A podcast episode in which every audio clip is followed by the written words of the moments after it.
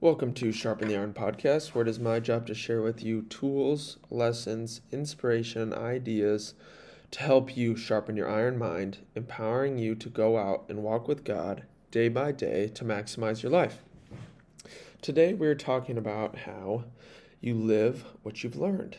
And so, what we're going to be exploring is how we can change the lens through which we view others and how understanding and perspective can help us see others in a different, broader, more inclusive light, and the freedom we can find, you know, in diving deeper and seeing others in this new light. You live what you've learned. So, this is something I've been wrestling with for quite some time. I heard this in a song a few months back, and it's really stuck with me ever since. And I've been trying to apply it and see if this idea, you know, is true, if it's valid if people truly do live what they've learned. So, in my brief time here on earth, and my even briefer time of awareness, it has proven to be true that people are living what they've learned, what they know best. And I want to share a story about a friend. And this friend has struggled with overthinking his whole life and is constantly prone to falling into this trap of overthinking. You know, I was trying to understand what started this in you? Why are you like this? And he was able to share his understanding, uh, some of his family history of why he is like this, which is really cool that he was able to dive deeper and look beyond the surface level um, to why this might have started within his family. And he had told me that his grandmother had something horrible happen to her. She also suffered from polio she was constantly all over the place, questioning everything. She would get so stuck in her head, convinced of something, you know, she'd call other people liars. She would make you question your reality. And that's exactly what she did to her son because she was uncertain of her reality, and her son being my friend's dad. You know, she would constantly make him second guess himself and question everything. And in one case, he had said that she had got him this uh, really nice set of pens. Back in the day, he said when pens were the thing to get, you know, something that was cooler. It's different now. Um, and that's what she had bought him for his birthday. But on his birthday, he never got the pens. But she was so convinced that she had given him the pens, and then come to find two weeks later, she had never given him the, him the pens. She called him a liar the whole time. You know, she was so convinced and set in her ways. And that was just one example he used. But you can understand why that would make you question your reality when you're told you're a liar even though you knew the truth. So, yeah, if, even though he was fully convinced of the truth, she would still question him to the point to cause him to question his reality, my friend's dad. And at a young age, this had a great effect in his life. And it led to his father being someone who was constantly overthinking, second guessing himself. And you can understand why someone would be like that especially when you're around someone who is constantly making you question your reality. And this consequently gets passed down. Our demons are handed down, and so is the trauma in our life is it if it isn't healed. And so my friend described the story obviously in greater detail, but I kind of wanted to help paint the picture so we can have a better understanding of where he is and why he is the way he is. And this goes for anything in anybody in this life. You know, so often we look at people. Why does he act like that? Why does she treat her kids that way? Why does he get so angry? Why does he act like a victim or a tyrant? It goes for anything that we see in the world that we disagree with or that bothers and frustrates us and others. We just wonder, why are they like this? And maybe we don't even wonder. Maybe we just judge. And that's usually where it stops. We judge them oh, you know, I'd never be like that at all. We never go beyond the surface level because that's exactly where it stops. We never take the time to go deeper. We judge and then that's it. We never try to gain more understanding. You know, we think he's a jerk because he's got something wrong with him, you know, but we meet everything at the surface level. We must remember that appearances do not reveal, they conceal. They hide the whole truth from us. We don't really know why he acts the way he acts. So, in really any of these cases, people are living, I believe, what they've learned. You know, a mother tr- treats her kids in abusive way. Say a mother does treat her kids in abusive way. And you know, you wonder how could she be like that? Well, maybe she's living what she knows best, what she's learned. And maybe it's like her mother treated her and raised her that way. And potentially that's how her mother raised her. And sure, there are so many other factors that play a role into why someone does things and acts a certain way.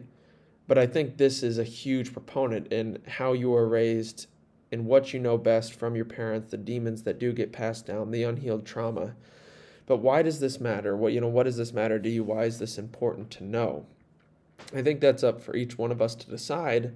But within this, I find freedom. I find a broader perspective. I find empathy and understanding. To me, this reveals that so many people are not acting maliciously out of evil, not to cause harm, but it's literally what they know best. It's what they've learned. You know, you wonder, why are you overthinking everything? You're like, just stop. But it opens your heart. You know, instead of being angry towards people and judging them, you can be more understanding because your heart is open because you can see it's literally what they know. It's all they know. And I can see that my friend is like this because of how his father was. And I can understand why his father was like that because of how his mother was. It's just been passed down from generation to generation without being questioned because it's all people know. And what's so cool about this, though, is that my friend has this beautiful opportunity to rewrite his family story, to change the world for himself and his kids and anyone he interacts with. But this goes for each of us. You know, maybe we don't have the trauma that he has. Maybe we don't have the same demons that someone else does, but we still have some demons that have been passed down. And one of the hardest things that he's going to do, that any of us going to do, and any of us will do, is to battle our demons. He's going to have to battle this overthinking and work to slay that dragon within. But in doing so, he can rewrite that story, put an end to the trauma. He can be the one who's healed. And this is true transformation. Because if we live what we learned, and transformation is the process of unlearning and rewriting ourselves, rewiring ourselves, but it's going to take work. And seeing that there are other ways to live, there are alternatives to this. And but this inner transformation will change the world. And in 1 Peter, he tells us to clothe ourselves in humility towards one another. And then Paul also tells us to put on heartfelt compassion, humility, and gentleness, having patience with others.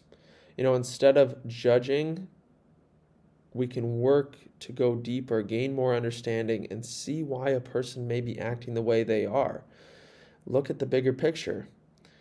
To see that it's been something passed down, to understand that and to gain a broader perspective, it evokes your compassion. You know, you have pity upon this person. You no longer have to judge them. And every family has this. And the examples I used were extreme cases, you know, but surely to some degree, every family has this unhealed trauma and demons that have been passed down.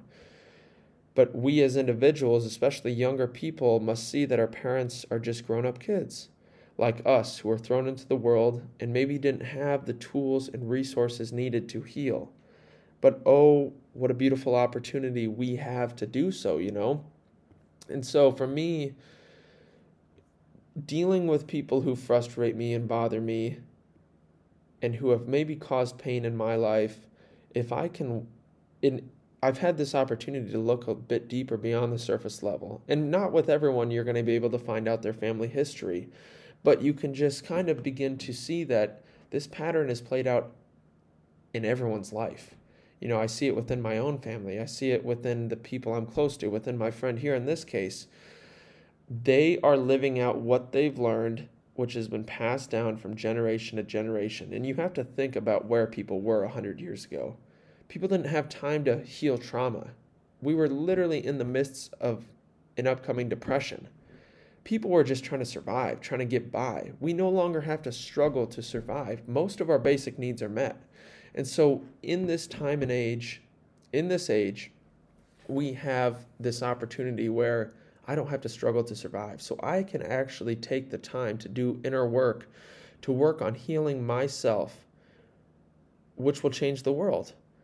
And in seeing others through this lens and understanding that he may just be acting because that's what he knows best and that's the trauma that's been passed down or that's the demons that it's been passed down. I also have this other friend who really struggles with anger. It's like, why are you like this? But I see that his father's the same way and his father was the same way and potentially his father was the same way. You know, and maybe his father's father father, his great grandfather was extremely angry all the time and then maybe his grandfather was a little bit less angry. His father, he worked to overcome it, a little bit even less angry. And then now within my friend, he can be potentially the one who it's never going to go away, but who really begins to rewrite that story that he's not so controlled by that anger. And so it really opens your heart to realize like it's not something my friend chose. It's not like he's an angry. It's just it's a demon that's been passed down that we can work to heal within. And this has just opened my heart. I can be less judgment, but less judgmental. But again, in any case, you're not always going to be able to find the family history. But if you can kind of work to understand, you know, there's there's bigger reasons for why someone is the way that they are. They're living what they've learned. And just because it's what you've learned doesn't mean it's right. That's the thing is that we can be the ones that rewrite that, that question, you know, is this how I really should be living? Because uh, so often we we look to our parents and think they have it all figured out, they know it all. But again, they're just those grown up children who have lived what they've learned. And that doesn't mean it's wrong, it doesn't mean it's right, it just means that we can learn and grow from them, but we can also work to gain our own knowledge about things and understanding about things and rewrite the way our family has done it. And so for me, this just helps me look at others in a more loving light, in a more understanding way. And I wanted to share this, and I hope that you can use this lens and apply it to your life and to see maybe people are just living what they've learned. And it, I hope that it can help open your heart and just, you just want to embrace those people with a hug because it evokes that self pity within, not pity, but just that empathy within you, that heartfelt compassion. So I thank you guys for listening. Go out, keep doing the inner work, and within, by changing yourself inwardly, you will change the world outwardly. Thank you for listening. Sharpen the iron.